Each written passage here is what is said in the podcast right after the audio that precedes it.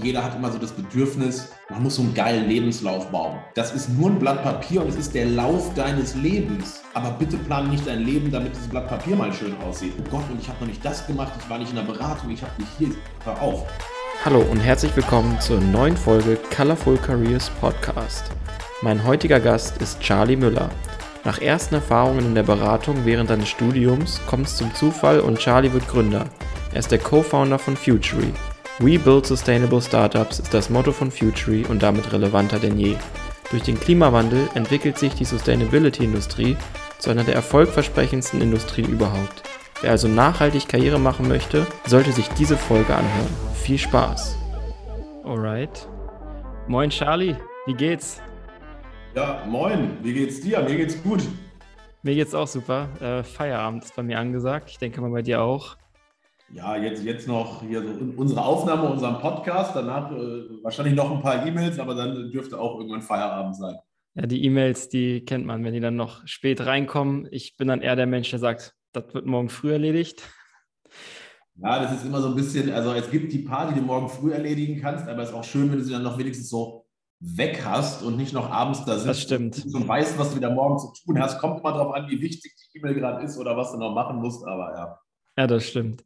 Du, ich würde am Anfang direkt mal reinstarten. Ähm, ich habe mal, hab mal gehört, du hast mit, mit 17 schon mal das, was gegründet. Was, was war das? Was hatte das auf sich? Ja, also das war, das muss ich ja beinahe wahrscheinlich so ein bisschen enttäuschen. Das war nichts, was man heute Startup nennen würde. Wir waren nicht Cutting Edge Technology und gar nichts. Wir wussten noch nicht mal, was Skalierung ist oder wie man das schreibt.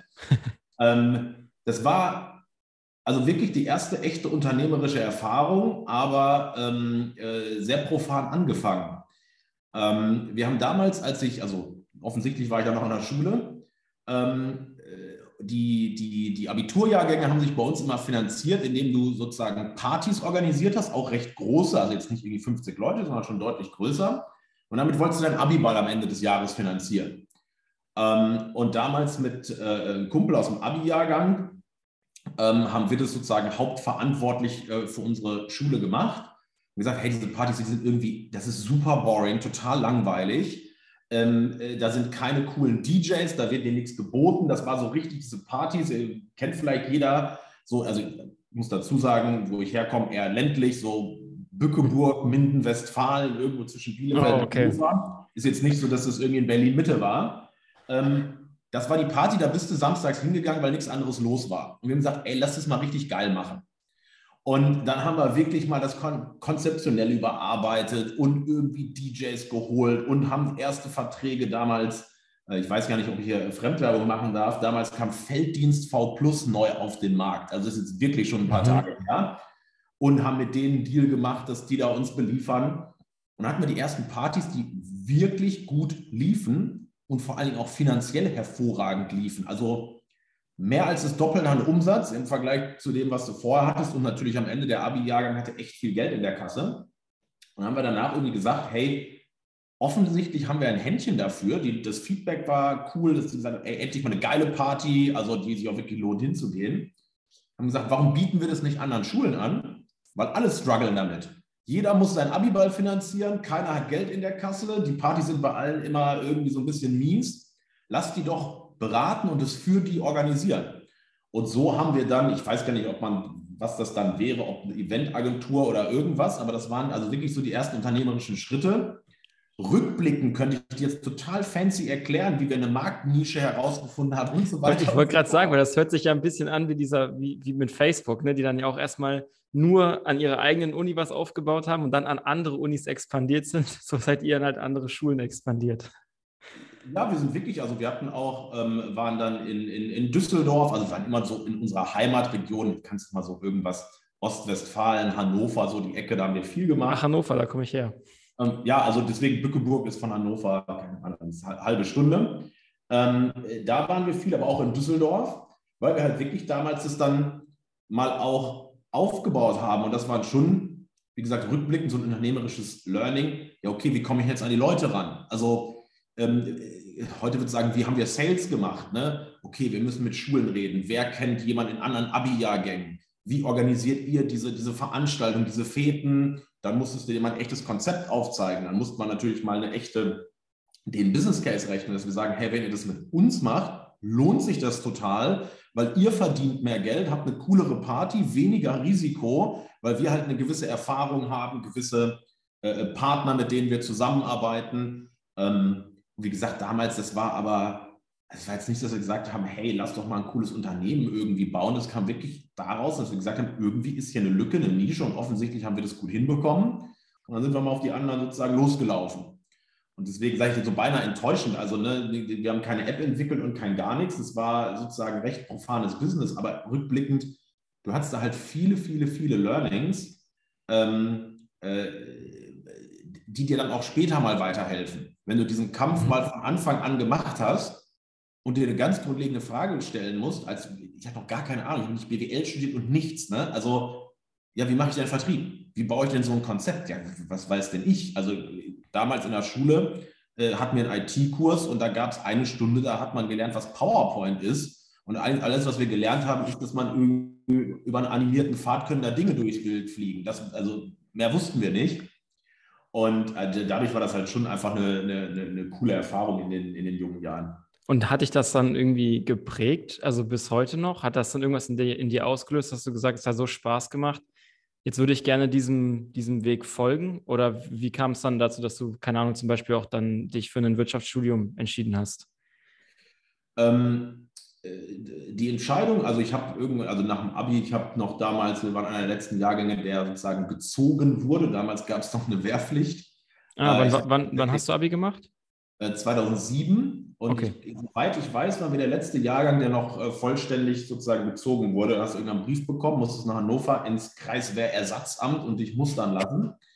Ähm, und äh, bin dann, äh, habe tatsächlich Zivildienst gemacht in Darmstadt, also relativ weit weg von zu Hause. Und für mich war klar, dass ich irgendwie BWL, VWL studieren wollte. Um ehrlich zu sein, als ich aus der Uni, äh, aus der Schule kam, ich keine Ahnung.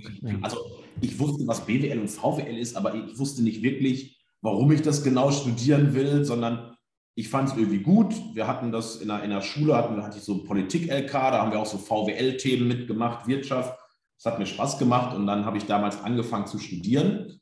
Das war relativ unabhängig, ich sage mal jetzt von diesem Unternehmerischen. Aber das Unternehmerische, das prägt dich schon. Du merkst, ob du Blut geleckt hast. Also dieses du musst jetzt selber irgendwie zum Kunden fahren, mit dem reden, du musst den überzeugen, der hat irgendwie Fragen oder vielleicht will der eine nicht mitmachen, wie reagierst du drauf? Äh, zum ersten Mal trägst du ja wirklich für etwas Verantwortung. Und das ist ja was, was das grundsätzlich jeden Unternehmer, jede Unternehmerin kennzeichnet. Du kannst, egal welches Business du machst, in welchem, also dieses Verantwortung zu tragen und vor allen Dingen, ich sage es mal bewusst, Verantwortung zu spüren. Äh, alle wollen immer Verantwortung übernehmen, aber Verantwortung kann irre viel Spaß machen, aber auch manchmal echt schwer auf den Schultern liegen. Und dann merkst du ja, wie gehe ich damit um? Kann ich daraus irgendwie was Positives machen? Hat mir das Spaß gemacht? Habe ich irgendwie so eine Situation damals, wenn mal irgendwas schief ging, habe ich das lösen können? Und macht mir das Spaß, diese, die, dieses Selbstverantwortliche auch dann zu haben? Und insofern war das prägend, als dass ich gemerkt habe, hey, das ist einfach cool, das, das, das macht mir Spaß, das ist mein Ding. Ich konnte das damals jetzt noch gar nicht so genau reflektieren, aber du entwickelst so eine, auch so ein bisschen so eine Idee, wie du halt selber Themen treiben kannst. Und dann hast du irgendwie diese geil, diese Partys da gemacht und umgesetzt und hast in dem Fall also Kunden, damals, das war, als wir die kennengelernt haben, fast schon irgendwann eine freundschaftliche Beziehung, die sind total happy, glücklich und dankbar. Du konntest irgendwie einen Mehrwert stiften und du hast sowas, das heißt, du bist schon so ein bisschen hyped, wenn das dann auch wirklich ja. klar ist, was du dir vorgenommen hast und, und dann hast du Bock auf mehr und denkst so, geil, was machen wir als nächstes? Irgendwie die nächste Party, müssen wir das weiterentwickeln, was müssen wir anders machen? Und insofern hat mich das schon extrem geprägt, weil ich natürlich dort auch ähm, oder, oder wir viel ausprobieren konnten, noch in einem auf, in einem verhältnismäßig kleinen Rahmen, da hätte jetzt nicht wirklich was passieren können. Da wäre da was schiefgegangen, ja. wir hätten vielleicht Geld verloren, aber ähm, äh, da wäre jetzt also keiner gestorben oder irgendwas. Ne? Man wäre weich gefallen. Du hältst dich dann aber, hast dich dann aber in der Uni dann ja dann doch eher auf Beratung konzentriert, was jetzt ja nicht gerade dafür bekannt ist, dass man die Verantwortung am Ende trägt. Ne? Also es ist dann ja, also dieses, dieser Projektgedanke ist ja noch da. Wie kam es dann dazu, dass du dich dann, dass es dich auf einmal so in die, in die Beratung äh, getrieben hat? Als ich, als ich angefangen habe zu studieren, ähm, äh, bei uns an der Uni waren immer viele Beratungen auch, die da rekrutiert haben und so Uni-Campus-Events und, und, und, und, und. Und ich fand es total spannend, aber eher von der inhaltlichen Seite kommt, was die machen, an was für Themen die arbeiten. Ähm, und irgendwie fand ich es anziehend und äh, dann mussten wir auch im, im Studium damals Praktika machen und habe gesagt, hey, das probierst du jetzt einfach mal aus. Es hat mir im ersten Praktikum super gut gefallen. Ähm, da habe ich gesagt, okay, vielleicht mal eine andere Beratung und ich war, ähm, habe meinen Immobilienbereich angefangen. Äh, bei Jones Lang war mein erstes Praktikum JLL, dann war ich bei überlegen, dann war ich bei Deloitte Consulting, bei Accenture und ganz am Ende bei, bei ähm, Roland Berger in München. Und deswegen auch immer Beratung so ein bisschen ausprobiert, verschiedene Industrien, verschiedene Themen. Und jetzt kommen wir genau zu dem Punkt, äh, den du äh, gerade angesprochen hast. Beratung fand ich wirklich cool, finde ich auch immer noch cool.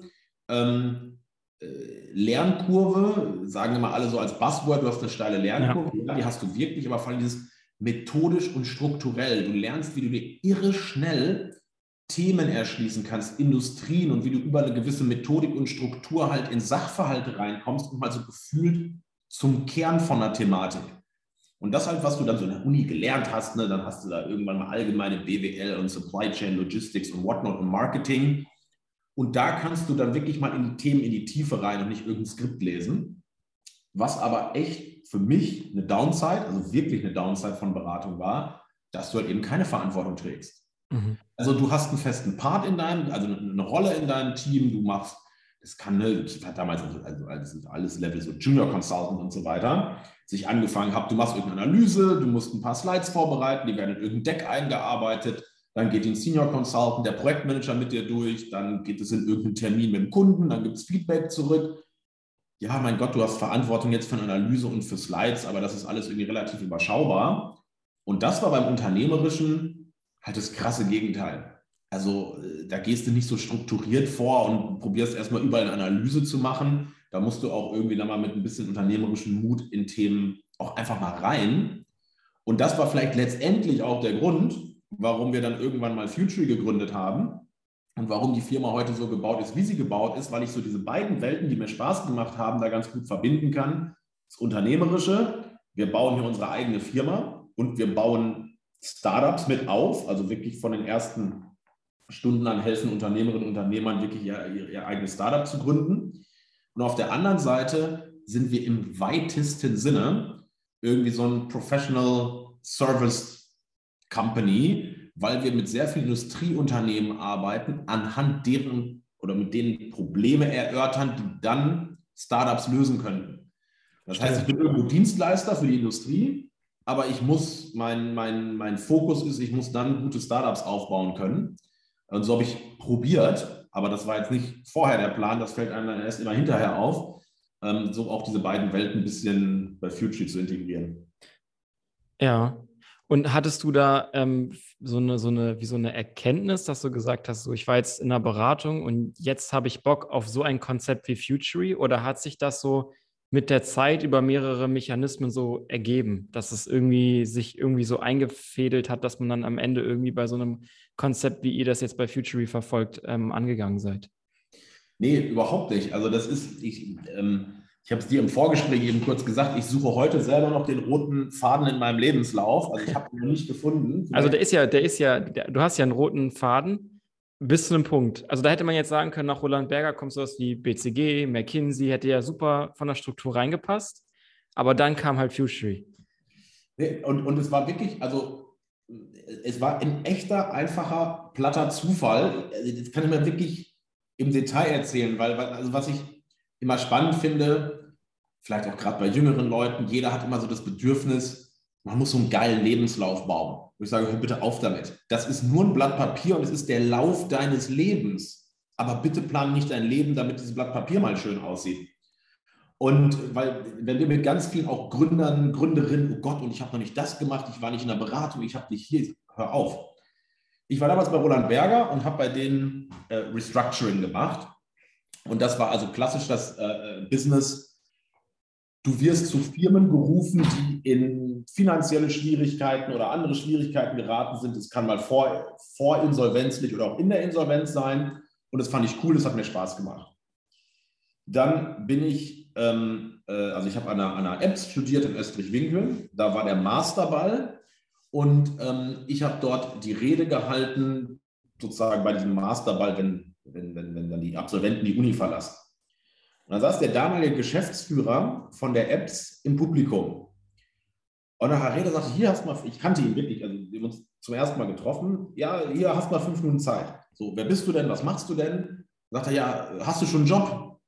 Ich dachte, also wie hä, ich halte jetzt eine Rede so, weißt du, kannst du dir vorstellen, sitzen die Eltern und toll und wir haben es geschafft und hey, hey und ja.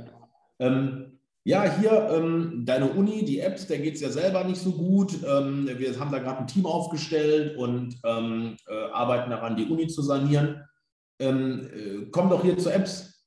Ich so, boah, zu Apps, so, ich bin jetzt eigentlich bei Berger und dann sagte, ja, hier Berger, ne, kenne ich auch ein paar Leute und ähm, äh, den, den damaligen CEO kannte er gut. Er sagt, lass uns mal in München treffen. Ich habe damals in München gewohnt, lass mal in München treffen. Ich erkläre dir das mal. Und ich bin tatsächlich, also lange Rede, kurzer Sinn, nicht bei Berger geblieben, sondern zurück zu meiner alten Uni. Und dann haben wir im Team mit ganz, ganz vielen geholfen, die Uni zu sanieren und letztendlich äh, äh, danach auch zu verkaufen an, an Bildungskonzernen aus Heidelberg. Hätte ich niemals mit gerechnet, dass ich mal zu meiner alten Uni zurückkehre und nicht irgendwie als Doktorand oder irgendwas, sondern du, du, du, arbeitest dann in einer, in einer, Universität, in einer sozusagen Administration und, und machst da ein, quasi ein Restructuring-Projekt. Und das war auch so der Auftakt dann zu Futury. Und das war vielleicht so ein bisschen die, auch die Hypothese, die zu Futury geführt hat. Ähm, du hast an der Uni die ganzen Unternehmenspartner, Banken, mhm. Berater, Industrie, da ist alles unterwegs. Dann hast du natürlich die jungen Leute, die Absolventen. Und du konntest damals schon deutlich sehen, diesen, diesen Mismatch zwischen den beiden Welten, der größer wurde sich vorstellen, früher war einfach, du bist zur Uni gegangen, wolltest einen guten Arbeitgeber finden, ne, oh toll, hier gibt es einen Vertrag, gutes Gehalt, zack, zack, gehst du da hin. So, so Arbeitgebermarkt, ne? Genau, und auch, auch es war so völlig, die, die Erwartungshaltungen waren so aligned. Und ah, okay. ich werde bewusst, bewusst nicht den Unternehmensnamen sagen, aber es war eines der interessantesten Gespräche von einem sehr großen deutschen Unternehmen aus dem DAX. Die Verantwortliche fürs Recruiting sagte, hey Charlie, ich habe hier mit so tollen Kandidaten gesprochen, hatte eben eine Kandidatin im Interview, die wollten wir haben. Ich habe ihr gesagt, hey, du kriegst bei uns einen unbefristeten Arbeitsvertrag, du kriegst ein Firmenhandy, einen Firmenlaptop, einen Firmenwagen, du kriegst einen Zuschuss zur Altersvorsorge und, und, und. Und da sagt die Kandidatin, ja, das fühlt sich jetzt so ein bisschen an wie der erste Sargnagel. Uff. Und, und sie sagt, also ganz offen gesprochen, sagt, hey, unser gesamtes Recruiting-Konzept ist darauf aufgebaut dass wir diese Versprechen abgeben, auch diese Sicherheit, Planbarkeit, eine tolle Karriere bei unserem Konzern. Und wir haben halt festgestellt, dass gerade viele junge Leute Bock haben, an aktuellen Themen, Innovationen, Technologien zu arbeiten, dass plötzlich sich ganz viele Leute genau aus diesem Grund für Startups interessieren, plötzlich nach Berlin gegangen sind, bei einem Fintech arbeiten und, und, und und gesagt, hey, vielleicht muss die Industrie auch reagieren und ganz andere Angebote schaffen, ganz anders sozusagen dieses, dieses, dieses Recruiting- und Talent-Thema sehen. Und dann haben wir am Ende gesagt, lass uns eine Plattform bauen, die unternehmensunabhängig ist und universitätsunabhängig. Und diese beiden Welten probieren zusammenzuführen in coolen, smarten Projekten. Lernt euch ganz anders kennen. Die einen haben Innovationsbedarfe, die anderen haben Bock auf diese Themen, bringen eine gewisse Innovationskraft, Kreativität mit und wir matchen die, bauen Programme für die, sodass sie zusammenarbeiten können. Das kann dann damals, konnte zu einem Startup führen, vielleicht wird daraus ein Produkt entwickelt, vielleicht fangen die auch bei der Firma an, aber lernt euch viel natürlicher kennen. Und das war der Startschuss zum Future. Heute machen wir ein bisschen andere Sachen und es ist nicht mehr ganz so irgendwie Studenten treffen Unternehmen. Aber es war wirklich dieses Thema, Startups kamen auf, diese, damals war es noch keine echte Industrie, es wurde immer größer und keiner aus der Corporate-Welt wusste, was kann ich denn damit anstellen, wie gehe ich denn damit um? Und das war so unser Job, lass uns mal probieren, diese Welten irgendwie zusammenzubringen. War das schon da so ein, so ein Inkubatoransatz, richtig? Oder hat sich das dann erst entwickelt? Damals, es war, ja, man wird es wahrscheinlich irgendwie Inkubatoransatz nennen, aber es war wirklich Einzelunternehmen, haben Innovations-Challenges definiert Dann konnten sich, und in der Regel waren Studenten, Absolventen weltweit bewerben. Wir haben halt ein paar ausgewählt, die kamen nach äh, Frankfurt und haben dann so ein Drei-Monats-Programm ähm, ähm, durchlaufen, was schon über halt klar so Design Thinking-Ansätze darauf ausgelegt war, wie kann ich neue Produkte, neue Geschäftsmodelle relativ schnell entwickeln und auch ausgründen. Aber es mhm. muss nicht immer die Ausgründung sein. Ähm, weil wir gesagt haben, es gibt vielleicht auch Themen, ähm, die passen vielleicht direkt besser in ein Unternehmen, in einen Konzern. Und deswegen war das jetzt nicht so ganz trennscharf, das, was man heute als Incubator verstehen würde. Ähm, das, was wir heute machen, ist ja sehr viel, sehr viel stärker irgendwo in dieser Richtung Incubator und dann vor allen Dingen Accelerator äh, aufgebaut. Aber es ist cool, es ist ein sehr, sehr agiles Konzept. Also, dass man sich dann nicht darauf beschränkt zu sagen, das muss jetzt in einem, in einem Startup enden, in einem, in einem skalierbaren ähm, Unternehmen, sondern es kann auch in einem Produkt oder einer Angliederung in einem Unternehmen äh, sich, sich anpassen. Das ist eigentlich ziemlich cool. Ähm, ich habe mal eine Frage, weil du ja auch, also du hast ja Future dann mit gegründet. Wie baut man so ein dann am Ende so ein Inkubator auf? Also wie läuft das ab? Ich hab, kann mir das persönlich gar nicht richtig vorstellen. Ist das so wie ein, wie ein Startup? Weil auch eine Gründung von einem VC zum Beispiel sieht ja auch ganz anders aus. Da gibt es ja auch ähm, Beschränkungen und, und Voraussetzungen, die man erfüllen muss. Wie ist das bei so einem Inkubator? Also wir haben ja beides gemacht. Also äh, Future sicherlich als Incubator, heute eher Accelerator. Da kann man dann immer drüber streiten, sozusagen, wie frühphasig sind die Startups, mit denen wir arbeiten. Ähm, und es gibt äh, Future Capital. Das sind ähm, zwei äh, Funds, also kla wirklich klassische Venture Capital Funds. Und wie du sagst, deswegen ist es auch rechtlich getrennt, weil es sind mhm. unterschiedliche Businesses, aber wir haben äh, beides aufgebaut. Und wir Futury würden uns, wir sind jetzt mittlerweile über, wir sind jetzt etwas über sechs Jahre alt, glaube ich. Ähm, wir würden uns immer noch selber als Startup begreifen und verstehen von unserer ganzen Identität, Kultur, von, von allem. Ähm, das Spannende ist, wenn du sowas probierst aufzubauen, wir hatten ja den Ansatz, dass wir sehr eng mit der Industrie zusammenarbeiten. Also, dass wir nicht einfach irgendwelche Startups nehmen zu Themen, sondern wir haben immer die Industrie steht Pate und gibt uns echte Probleme und wir probieren Menschen und Startups, Teams zu finden, die das lösen. Das heißt, du bist auf der ähm, äh, Seite der Unternehmen in einem B2B-Business. Du musst klassisch Vertrieb machen, B2B. Und auf der anderen Seite, ja, kann man gar nicht genau sagen, ist es ein B2B oder B2C, weil manchmal suchst du Einzelpersonen, manchmal Teams, manchmal äh, waren das damals schon Startups. Und du bist halt dann so ein, du, du bist so ein Matchmaker über ganz vieles. Und ich glaube, was da super wichtig ist, ist vom ganzen Mindset, du musst sehr, so dieses Connected Thinking, du musst so ein bisschen Systemdenke haben. Was macht eine Industrie? Was treibt die um? Wie kann ich da auch ein paar Probleme rauskitzeln? Wie finde ich die Zugänge zu den relevanten Leuten? Also, dass du auch mit Entscheiderlevel reden kannst. Da musst du dir natürlich die, die, die, die Intros, die Zugänge besorgen über Netzwerk. Und wie kann ich das in dieser Startup-Welt connecten und das noch in einem schlauen Programm abbilden, was einen echten Mehrwert liefert. Das heißt, vom Geschäftsmodell ist es echt komplex. Also es ist mhm. wirklich nicht so einfach, weil du mit vielen verschiedenen Stakeholdern zu tun hast. Ähm, da denkst du, manchmal, manchmal wünschst du dir, du hättest irgendwie ein Softwareprodukt. Ne? Da sagst du so, keine Ahnung, ja. fünf Features haben wir entwickelt, zwei wollen wir nächstes Jahr releasen. Eins davon klappt, das andere hat ein paar Bugs, aber irgendwie weißt du so ein bisschen geradeaus, was zu tun ist. Das ist bei einem Incubator deutlich schwieriger und vor allem dann musst du diese Relevanz gewinnen. Du musst natürlich dann da auch äh, Lösungen und Startups haben, die wirklich echte Probleme lösen, die dann am Markt kommen, irgendwie eine Finanzierung bekommen oder Pilotprojekte mit guten Corporates machen, die als Kunden gewinnen. Und du musst sehr, sehr viel in Netzwerken denken, Leute connecten, Intros machen, bereitstellen, weil du machst ja auch als Inkubator nicht alles selber. Also es ist ja nicht so, dass du irgendwie diese Startups in, in, so, einer, in so einer Beatmung täglich da äh, betreust, und ähm, das war auch am Anfang definitiv eine Herausforderung. Also es war jetzt nicht ganz einfach, dass es alles so schnipp, schnipp, schnipp geklappt hat. Und du hast auch mal irgendwie Themen und Projekte, wo du echt gemerkt hast, boah, da haben wir uns echt irgendwie übernommen thematisch. Also da hatten wir mhm. irgendwie, cool, wir kennen den und den, wir connecten die, dann holen wir den Corporate und am Ende merkst du, wie viel komplexer das ist und äh, dass du gar nicht den Mehrwert stiften konntest, den du dachtest stiften zu können. Ähm, es ist echt nicht einfach als Geschäftsmodell aufzubauen. Und das ist meine These.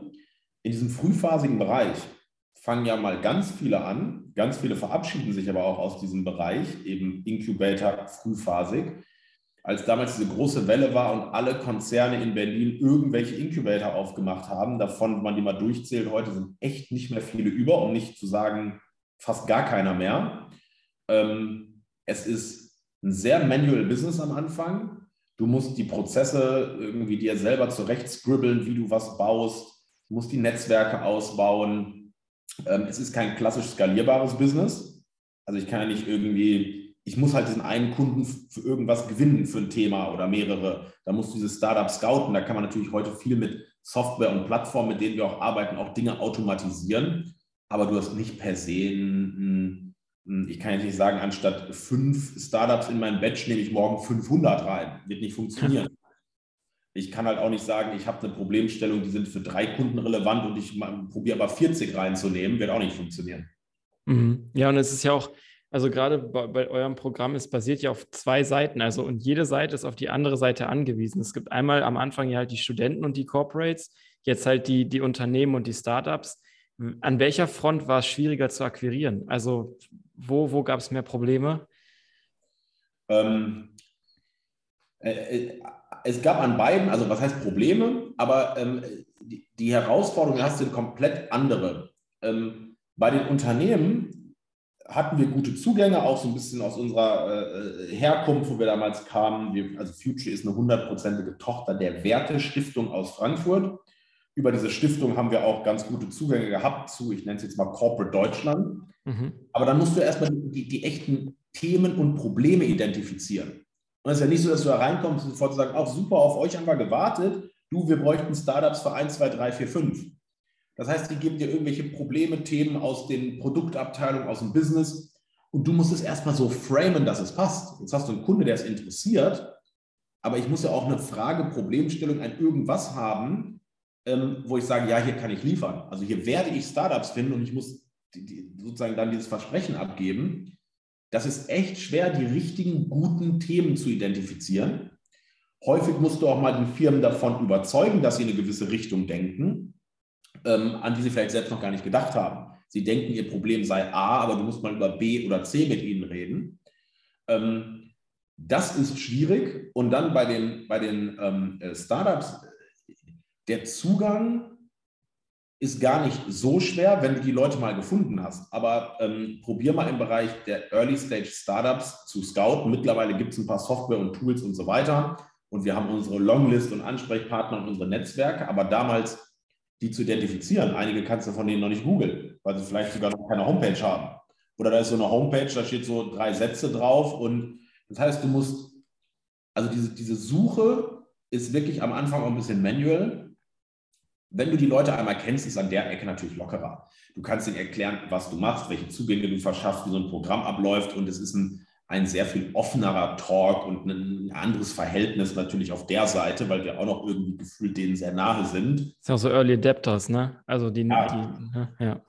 Also da, das ist da einfacher, aber du musst halt probieren, die, die, die wirklich Guten überhaupt erstmal zu finden und zu identifizieren, ähm, die sich bei uns dann irgendwie final bewerben. Ähm, jetzt ist unser Programm mittlerweile auch schon ein paar Jahre alt und wir haben irgendwie ein paar Sachen auch vorzuweisen den kannst du dann relativ gut aufzeigen, was sie da alles bekommen und wo auch wirklich die Mehrwerte sind. Ja, deswegen meinte ich am Anfang, also mittlerweile ist Future ja auch schon ein Name. Und ähm, ihr habt jetzt auch schon echt sehr starke Partner. Und von daher, deswegen war meine Frage auch, wie das, wo da am Anfang der Painpoint lag, weil ich habe das, ich habe auch mal im Startup gearbeitet und ähm, das Geschäftsmodell basierte auch auf zwei, an zwei Fronten. Es gibt einmal ganz grob erklärt im Screen Provider, also da, wo Werbung abgespielt wird. Und dann gibt es Leute, die die Werbung rausgeben. Und eine Seite funktioniert nur mit der anderen Seite. Und da gibt es natürlich am Anfang auch Schwierigkeiten. So haben wir keine Screens, können wir keine Werbung drauf packen. Haben wir keine Werbung, sind die Screens leer und die Leute springen irgendwann ab. Ne, also da gab es auch so zwei Seiten, wo man halt, also mittlerweile ist das halt auch alles kein Problem mehr, aber am Anfang war das halt auch so eine, so eine Thematik. Ja, das Größere ist vielleicht, also dieses, Firmen finden, die, das ist noch das eine, das kriegst du auch irgendwie noch hin. Aber dann kommt die Zusammenarbeit und das ist das, was du gerade angesprochen hast. Und da musstest du früher vielleicht noch mehr Brücken bauen, kulturell was vollkommen unterschiedliches. Ein Startup versteht am Anfang nicht, wie ein Konzern arbeitet. Aber er arbeitet halt nun mal so. Jetzt können wir uns darüber aufregen und irgendwie ja. langweilig. Und, aber du willst ihn ja als Kunde haben, weil der kauft dein Produkt, nutzt dein whatever, du da halt gerade baust oder du brauchst ihn vielleicht sogar für die Entwicklungspartnerschaft. Und du musst als Startup ein gewisses Verständnis dafür aufbauen. Wie funktionieren Budgets in einem Konzern? Wann werden die festgezurrt? Zu welcher Jahreszeit? Warum kann ich nicht unterjährig irgendwie manchmal Geld bekommen? Warum sind Entscheidungswege so lang? Mit wem muss ich überhaupt reden, um eine Entscheidung zu bekommen? Ähm, das kennst du als Startup nicht. Woher denn auch? Und das war genau unsere Rolle, denen das auch zu erklären, beizubringen, aber auf der anderen Seite die Corporates auch abzuholen und sagen, Leute, ihr müsst euch hier auch ein Stück weit verändern. Ihr könnt nicht erwarten, dass ihr einfach euren, euren sozusagen Stiefel standardmäßig durchzieht ähm, äh, und die Startups das so alles verstehen. Also mal so wirklich billige Beispiele. In manchen Konzernen ist einfach so, wenn du da probierst, jemanden einen Termin zu bitten, ist so die Standardantwort, also in den nächsten drei Wochen ist alles dicht. Und das ist irgendwie so, das ist so normal. Also und hinterfragt es auch keiner. Und ich gesagt, Leute, wenn die jetzt gerade irgendwie, keine Ahnung, ins User-Testing gehen und die müssen jetzt mit dem Entwicklungsingenieur bei euch reden. Das ist schön, dass er sagt, normalerweise habe ich eine andere Vorlaufzeit in meinem Termin, kann man normalerweise blatt, aber also entweder schafft er sich jetzt mal die Stunde für die zu nehmen, für, für, ein, für ein gutes Feedback-Gespräch oder nicht. Weil in drei Wochen bringt denen das nichts mehr. Und das musst du auch der anderen Welt erklären. Und das war gerade am Anfang noch schwieriger, das immer wieder zusammenzuführen. Und da liegt eigentlich die viel größere Challenge, wenn du in so einem Incubator-Geschäftsmodell bist, diese beiden Welten dann zu managen, wenn du sie dann einmal zusammengebracht hast. Ja. Und ähm, magst du vielleicht einmal erklären, was das aktuelle Konzept von Futury ist? Ja, wir sind ähm, davon weggegangen. Früher haben wir mit einzelnen Unternehmen sozusagen Themen ähm, identifiziert und das gemacht. Das war auch gut, damit sind wir gewachsen, so all good. Aber dann haben wir irgendwann gesagt, so jetzt mal ehrlicherweise, irgendwie so von deinem Anspruch, ist es so richtig geil und so richtig sexy? Lösen wir damit so echt die wirklich großen Themen und Painpoints? Wenn wir ehrlich sind, nicht. Wir mhm. können Beitrag leisten, aber so, hm. Und dann über ein paar irgendwie Zufälle, Kontakte, wir haben viel mit Unternehmen geredet, kamen wir irgendwann zu dem Punkt, ähm, da haben wir mit, mit, mit der Verpackungs- und Plastik- und Lebensmittelindustrie gesprochen und eben gesagt, hey, weißt du was?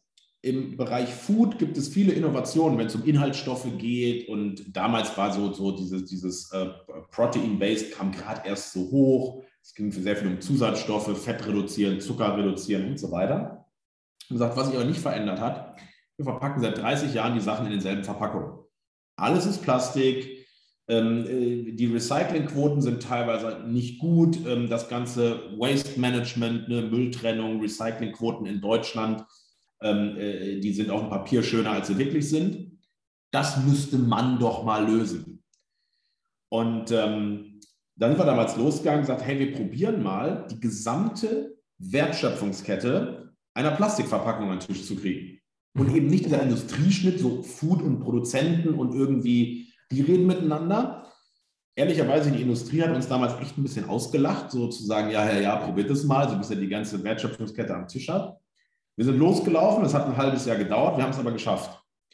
Und haben uns mit denen in einen Raum eingeschlossen und gesagt, hey, dieses ganze Problem von Plastikverpackungen, sei es im Bereich äh, Consumer Goods, sei es im Bereich Lebensmittel, wir brauchen dazu den Rezyklathersteller, die Folienhersteller, den Maschinenbauer, der die Folien macht, die Lebensmittelproduzenten, die es dann am Ende in ihrer Produktion verpacken, den Logistiker, der es von A nach B bringt mit Transportverpackungen.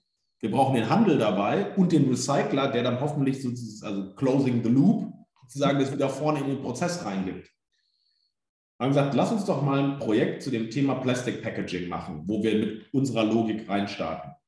Das war dann 2019 äh, haben wir gestartet. Das war das erste Projekt, das hieß am Ende Waste Be Circular. Ähm, dann haben wir wirklich ähm, Teams gescoutet. Und je weiter wir gekommen sind, das, also die Teams sind mittlerweile Early Stage Startups, das sind keine so, ich sag mal, zusammengewürfelten Teams, ähm, die dann bei uns in einem Drei-Monats-Programm wirklich äh, arbeiten, äh, gecoacht. Bain Company unterstützt die strukturell, methodisch. Ähm, wir haben eine Kanzlei dabei, Osborne, die das ganze Thema, also rechtlich, wenn es um Data, Data Protection geht, da kann es um Lieferketten, äh, Sorgfaltspflichtengesetz gehen, da kann es dann aber auch um das Thema VC-Financing gehen, die unterstützen die. Wir haben das Potsdam-Institut mit drin, das ist eines der Top drei Klimaforschungsinstitute, die nochmal naturwissenschaftlich das auf Nachhaltigkeit überprüfen. Und dann halt die Firmen, bei Waste war das die Schwarzgruppe und Nestle und Reinhardt und äh, DB Schenker und ähm, äh, wie sie alle heißen. Und da haben wir gemerkt, hiermit kannst du wirklich was bewegen. Weil allein, dass diese Wertschöpfungskette mal am Tisch sitzt und miteinander redet und probiert, gemeinsame Themen und Probleme zu finden, kannten die so vorher nicht. Die haben immer in ihren Industrien miteinander gesprochen. Und haben gesagt, hier können wir einen echten Mehrwert leisten und dann auch die Lösung. Und aus, aus dem ersten Batch ist ähm, äh, direkt auch ein, zwei Startups rausgekommen. Recider, die machen eine Recyclability Database, wo Hersteller wirklich gucken können, wie recycelbar ihre Verpackungen sind, das optimieren können. Circolution, die das Thema Mehrweg aufgegriffen haben. Ich sage es mal ganz platt, das, was bei einer Bierkiste funktioniert oder Wasserkiste, warum funktioniert das eigentlich bei anderen Dingen in Deutschland? Haben da jetzt einen äh, tollen Piloten mit, mit Nestle gerade gestartet, die auch mit cool. im Programm waren. Und so sind wir gestartet und heute machen wir drei Themen. Das eine ist dieses Plastic Packaging Waste. Das zweite Thema ist Food und das dritte ist Construction. Und das ganze Programm heißt The Mission. Die Logik ist immer die gleiche. Wertschöpfungskette aus der Industrie an den Tisch. Wir definieren die, die Topics und dann gehen wir los und äh, suchen die Startups. Ähm, äh, die Industrie wählt die Startups aus und die kommen ins Drei-Monats-Programm. Und da haben wir jetzt so in diesen drei, drei Feldern mittlerweile so kleine Ecosystems gebaut. Ähm, wir haben viele tolle Bewerber, die es auch nicht schaffen in so einem Batch. Mittlerweile aber glücklicherweise genügend Bewerber. Viele schaffen es auch mal nicht stellen die aber auch so den Corporates äh, zur Verfügung im Sinne von, redet mal mit denen, tauscht euch aus. Wir haben viele, die auch dort anfangen zu arbeiten, die kommen in Batch, Startup klappt nicht. Und sie merken, okay, unser Business Case lässt sich wirklich nicht validieren. Und da hatten wir super viele Unternehmen, die gesagt haben, ja, hier Jungs, Mädels, ihr seid so smarte Leute, habt ihr nicht Bock, jetzt hat es nicht geklappt, ihr kommt zu uns, wir haben tausend andere Themen, an denen wir hier arbeiten können. Okay. Ähm, so dass wir das jetzt wirklich so ein bisschen aufgebaut haben, weil klar, wenn da fünf Teams reinstarten, kannst du nicht damit rechnen, dass da fünf super erfolgreiche Startups mit einer fetten Finanzierung rauslaufen. Ja, logisch. Ähm, du hattest jetzt die drei Konzepte einmal aufgegriffen. Ich meine, Food und, und Waste, das sind so für mich Kriterien, wo ich sage, okay, da sehe ich sofort, ähm, wo da Sustainability mit drin steckt. Wie ist das bei Construction? Wie kamt ihr auf Construction? Das interessiert mich. Construction ganz spannend. Ähm, also vielleicht nochmal den Halbsatz äh, davor. Das ganze Programm The Mission, da geht es halt immer um Sustainable Innovation oder Sustainable Business Modeling. Alles, was die Startups mit dem sich bewerben und das, was sie tun, wir gucken, wie kann man euren Nachhaltigkeitsimpact messbar machen. Wir würden kein Startup nehmen, was einfach nur irgendeine digitale Lösung hat, aber nicht erkennbar ist, wie es auf was Nachhaltiges einzahlt. So haben wir das ganze Programm von Beginn an gebaut. Bei Plastikverpackungen ist es jetzt irgendwie relativ naheliegend auch. Mhm. Und wenn du den Construction-Sektor anguckst, ähm, jetzt nagel mich nicht genau auf die Zahlen fest, die sind ein bis vielleicht zwei Jahre alt. Über 30 Prozent, das waren mal 35 Prozent der globalen Greenhouse Gas Emissions kommen aus dem Gebäudesektor. Weil der Gebäudesektor ist natürlich, das ist nicht nur die Rohmaterialien der Bau, sondern vor allem der Betrieb.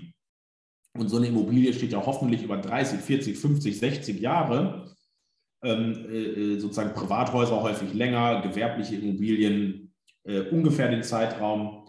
Ähm, wenn du dir mal anguckst, wie groß die Wertschöpfung der gesamten Immobilienbranche ist, äh, ist ein Gigant in Deutschland. Sie ist halt relativ zersplittert. Es gibt irgendwie eine Bauindustrie, es gibt die, die diese betreiben und haben vielleicht einfach nicht so eine große Lobby wie jetzt Automobil und Chemie. Die ne, kennt jeder so Deutschland, denkt jeder an Automobil- und Chemieindustrie.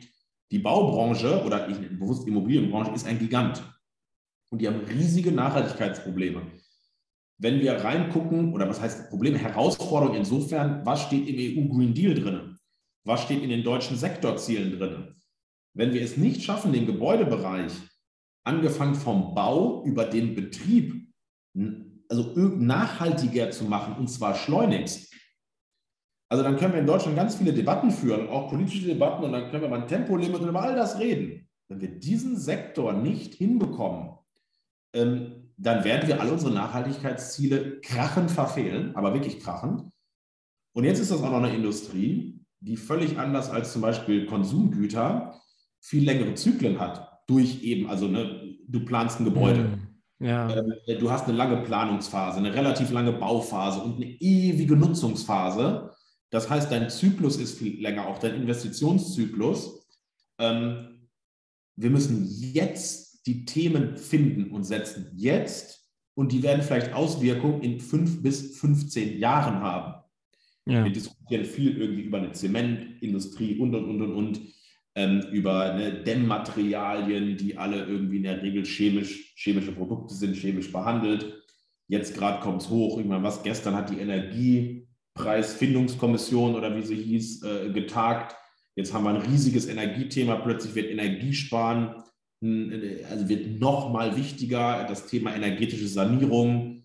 Ähm, diese Industrie ist so ein bisschen overlooked. Man guckt irgendwie ganz schnell in andere Bereiche ultra spannend, ultra relevant und hier brauchen wir einfach neue Lösungen, ohne die wird es nicht gehen.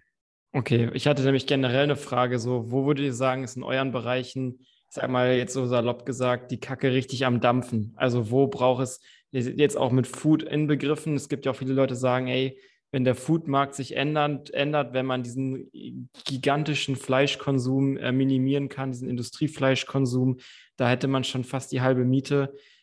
Kannst du das auch so unterstreichen oder wo würdest du sagen, ist so richtig, wo ist mal so richtig Innovation gebraucht, wo jetzt auch Studenten, die das hören, sagen können, das ist mal ein interessantes Feld, um sich reinzuarbeiten, da habt ihr richtig Impact und das ist hochrelevant? Also erstmal als, als sozusagen Layer durch alles quergelegt, äh, deswegen haben wir das ganze Programm so gebaut ich kann jedem und jeder nur empfehlen, die sich irgendwie, ob, ob das Gründen ist oder irgendwas Innovatives, das muss nicht immer das Startup sein, das kann ganz viele Wege haben. Ähm, für uns ist klar, Nachhaltigkeit, Sustainability, das wird in Zukunft License to Operate. Das ist kein mhm. Nice to Have, das ist kein Add-on oder nichts, was man im CSA-Bericht schreibt. Allein durch Regulatorik, durch Taxonomie, das heißt sozusagen, was kann wie finanziert werden, ähm, äh, durch eine Konsumentennachfrage, irgendwann werden Businesses, die nicht nachhaltig sind oder große Bestrebungen und Fortschritte auf dem Weg machen, die werden irgendwann aufhören zu existieren, weil sie einfach auch zu teuer werden, wenn CO2 einen Preis bekommt, etc. etc. Also das ist für mich so, das ist keine Frage, ich sage, oh, und ich mache was mit Nachhaltigkeit. Jeder, der das in Zukunft nicht macht, wird ein Problem bekommen. Und auch wenn ich jetzt mal an Karriere denke, ob ich in einem Startup anfange, was ich auch immer vorhabe. Also ich werde irgendwie, das wäre so, als hättest du 2010 gesagt, ach weißt du, das mit der ganzen Digitalisierung, da mache ich nicht mit. So ungefähr. Ne? Ich, gehe, ich gehe in einen anderen Bereich, ich mache nichts mit digital. Ja, dann äh, heute, wenn du nichts mit digital machst, hättest du ein Problem. Und wenn du in zehn Jahren da stehst und sagst, ich weiß nicht, was ESG ist und Messbarkeitskriterien, eine Materialitätsanalyse, also dann wirst du in zehn Jahren ein Problem haben, weil das ist dann basic. Ja. Und wenn du auf die Industrien guckst, ich will einfach nur mal zwei Beispiele rausarbeiten. Du hast jetzt gerade Food angesprochen. Ähm, Food brauchen wir auch Innovationen. Was ist aber das Spannende? Wenn, wenn du morgen aufhörst, komplett Fleisch zu essen, nur noch regionale Produkte kaufst und also das sagen wir mal wirklich nachhaltig optimieren würdest, dann ist ab morgen, in dem Moment, wo du die Entscheidung triffst, ist dein Fußabdruck sinkt auf Minimum, vielleicht sogar auf Null. Das bedarf keiner Investition. Du musst keine Genehmigung fragen. Du musst, du musst nicht, also du musst ja nichts machen. Aber es beansprucht eine Sache und das ist, sich selber reduzieren zu können. Also ich kann von mir aus sagen, ich esse jetzt schon seit über zwei Jahren kein Fleisch mehr, habe auch anderthalb Jahre vegan gelebt, esse auch plant-based aus unter anderem genau diesen Gründen. Aber was bei vielen ja diese Hürde ist, ist dieses Verzicht, was man jetzt ja auch wieder merkt bei Energie, dieses auf etwas zu verzichten, habe ich das Gefühl, ist oft teilweise immer noch ein zu großer Painpoint. Also wie kann man da vielleicht da ein Umdenken schaffen? Gibt es da eine Möglichkeit? Ja, und, und, da kannst du natürlich, ähm, deswegen in dem ganzen Food-Thema ist für mich das Thema Konsument das Zentrale. Und jetzt hast du einen Konsument, und das können wir jetzt gut oder schlecht finden, ich komme da überhaupt von keinem moralischen irgendwas Gesichtspunkt, der gerne Fleisch isst. Mhm. Schmeckt ihm oder ihr, ist man halt gewohnt, kennt man so. Da kann natürlich Innovation helfen, wenn du sagst, du hast wirklich gute, coole Fleischalternativen, die eben auch nicht dann so einen CO2-Fußabdruck haben und so weiter, sodass der Konsument keinen Verzicht fühlt. Also nicht mehr ja. wird hier irgendwas weggenommen, aber du kannst natürlich auch auf, auf äh, wenn es um Transparenz geht bei Lebensmitteln, was sind Inhaltsstoffe, ähm, äh, wo kommt das überhaupt her, also was, was für eine Lieferkette steckt in meinem Produkt. Ne? Ich meine, das ist ja, du lebst ja immer so ein bisschen in verschiedenen Welten. Wir Deutschen, wir lieben es, über Nachhaltigkeit zu reden. Und danach sagen wir so, weil wir uns jetzt so gut fühlen, ich muss jetzt hier Frankfurt zitieren, danach gehe ich ins Nordend und äh, esse Avocado-Brot mit, ich weiß gar nicht was. Ja. Ich verurteile keinen, der das tut, aber wenn man mal wüsste, was für ein Abdruck, also ein, ein, ein, ein Footprint eine Avocado hat, wie viel Wasser dafür benötigt wird und, und, und, und, und, das ist vielen überhaupt nicht klar. Hm. Und dann ist die Frage, muss ich wirklich irgendwie fünfmal die Woche Avocado essen? Oder gibt es auch spannende Alternativen? Das heißt, ich muss einen Konsumenten aufklären, Alternativen bieten. Und nochmal, ich will keinen verurteilen, der sagt, ich esse Fleisch oder Avocado. Wir verstehen uns als jemand, der es schafft, neue Lösungen anzubieten. Aber in diesem Bereich ist das, was du tust, relativ greifbar und du kannst einen sofortigen Effekt schaffen. Und das ist das Spannende. Also wenn du jetzt mhm. sozusagen gesagt Fleischesser bist und du hörst morgen ab 6 Uhr auf Fleisch zu essen, hast du ab morgen den vollen Effekt, 100 Ja, und wenn du jetzt in eine Bauindustrie kommst, da geht das nicht. Also wenn du jetzt in, ich unterstelle jetzt einfach, du wohnst in irgendwie einem coolen äh, Altbau in Be Berlin, der ist aber nicht sonderlich gut isoliert. Du hast keine dreilagigen Fenster, die Spaltmaße von Tür und so ist eh eine Katastrophe. Äh, du hast noch eine Ölheizung im Keller. Du kannst ja nicht morgen aufhören zu heizen. Also äh, äh, ja, du sagst, okay, ich will meine Wohnung energetisch sanieren, kostet das eine Stange Geld. Äh, du musst das Geld aufbringen, du musst, was saniere ich überhaupt wie? Geht es baulich? Gehört dir das? Ist es eine Mietwohnung? Wer macht das? Eigentümergemeinschaft? Also, um da nachhaltig zu werden, hast du einen, ganz anderen sozusagen Investitionszyklus und ganz andere Hürden. Äh, also klar, kannst sagen, ich höre jetzt auf zu heizen und mache nichts mehr und doch nicht mehr, dann sitzt mit Pudelmützen und ich weiß nicht. Also ist, sozusagen ist ja absurd. Das ja. heißt, die Herausforderungen in einer Bauindustrie sind auch von, ganz, von der ganzen Herangehensweise fundamental andere, als wenn ich über Food-Themen rede. Mhm. Das ja, macht es so spannend, weil du ganz unterschiedlich rangehst und mit einem ganz anderen Horizont auch denken musst. Ähm, und äh, wenn du den Immobilienbestand in Deutschland anguckst, äh, den wir komplett sanieren müssen, ich momentan habe irgendwie eine Sanierungsrate von irgendwie ungefähr, wirklich nagel mich nicht drauf fest, einem Prozent. Das heißt, in 100 Jahren haben wir dann alle Bestandsgebäude saniert. Ja. Also in der EU Green Deal sagt, glaube ich, 2045 sind wir klimaneutral. Deutschland gibt sich teilweise ehrgeizige Ziele, wenn wir weiter so sanieren, wie wir das tun. Das heißt, wir werden dringend Lösungen brauchen, wie wir sogenanntes serielles Sanieren hinbekommen, was sehr viel schneller geht, vereinheitlicht ist, modular ist. Das ist ein großes Thema der Industrie, wie ich Dinge standardisieren, vereinheitlichen kann.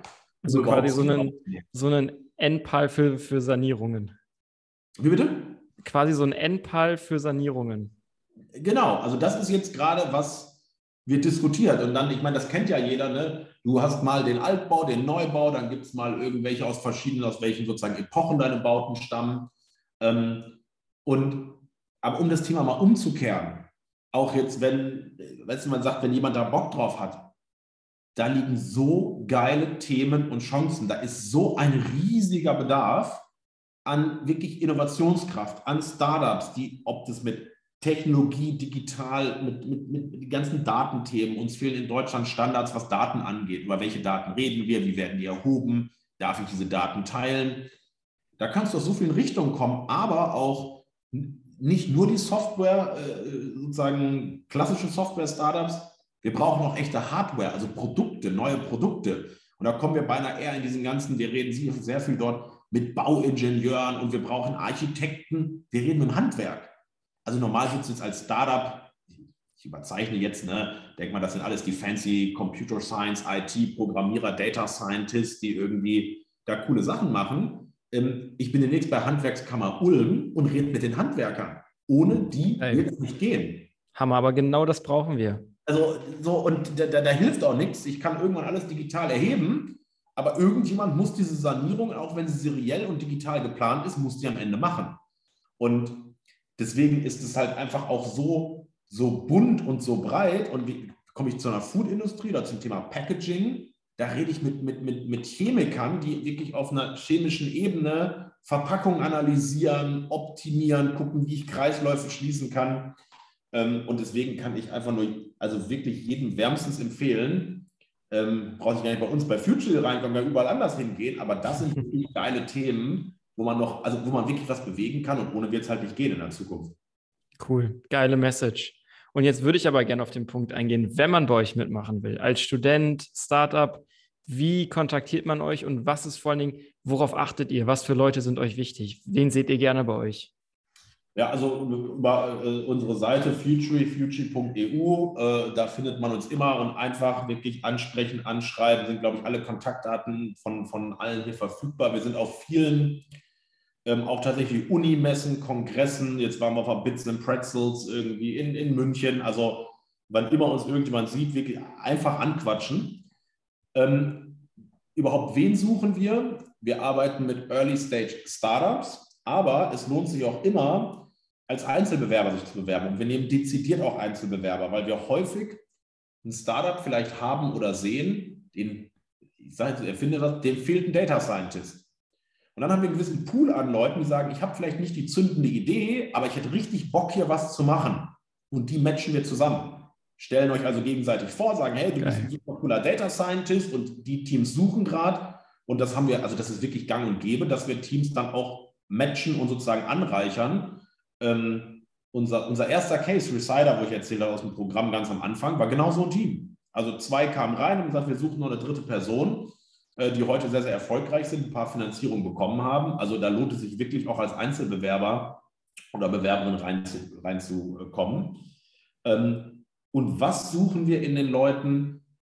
Also da, und jetzt kommen wir so ein bisschen zurück, was wir vielleicht ganz am Anfang hatten. Lebenslauf, schön und gut aber wir gucken da nicht irgendwie, oh, und die Abi-Note und warum hast du einen Bachelor in der Klausur nicht irgendwie 0,2 besser geschrieben? Also interessiert uns ehrlicherweise jetzt nicht so viel, sondern was treibt dich an?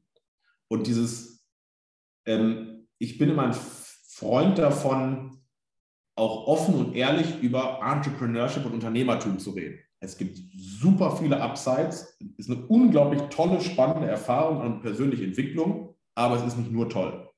Das muss man auch ehrlich dazu sagen.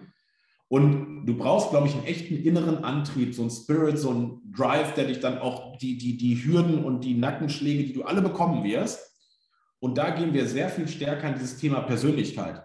Hast du mhm. schon mal irgendwo solche Erfahrungen gesammelt, irgendwelche coolen Projekte umgesetzt, Verantwortung übernommen? Ähm, und dann ist es uns egal, wie da gerade der Studiengang ist oder die Noten oder ob das ein super shiny Praktikum von einer Unternehmensberatung ist da musst du viel mehr auf die Persönlichkeit eingehen.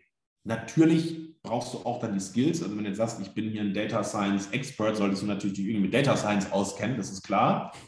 Aber wir gucken uns die Leute auch wirklich dann individuell an, wenn die bei uns auf die Plattform kommen. Die kriegen auch kurze Interviews. Und wir machen mit allen Kandidaten, und das ist super spannend, einen Persönlichkeitstest, den wir den Kandidaten auch zur Verfügung stellen. Das ist so, manche kennen das aus der Uni. Früher gab es von Gallup, Strength Finder und solche Sachen, die auch ich ewig kenn, Geld ich kenne den 16 Personalities oder wie der heißt, den kenne ich. Genau, also da gibt es verschiedene. Wir haben das bei uns integriert, ähm, die Leute sich bewerben und am Ende auf die Plattform kommen. Und äh, äh mit denen machen wir äh, äh, mit dem Anbieter FirstMind äh, zusammen so einen Test. Und da gibt es deine 34 Talents, die jeder hat, werden einfach in einer relativen Rangfolge gewertet. Der Test dauert auch eine Stunde, ungefähr, also das ist nichts, was du in fünf Minuten durchklickst. Wir sagen, mhm. die Zeit sollte man sich dann auch irgendwie nehmen. Da wirst du in so situatives Entscheiden hereingebracht.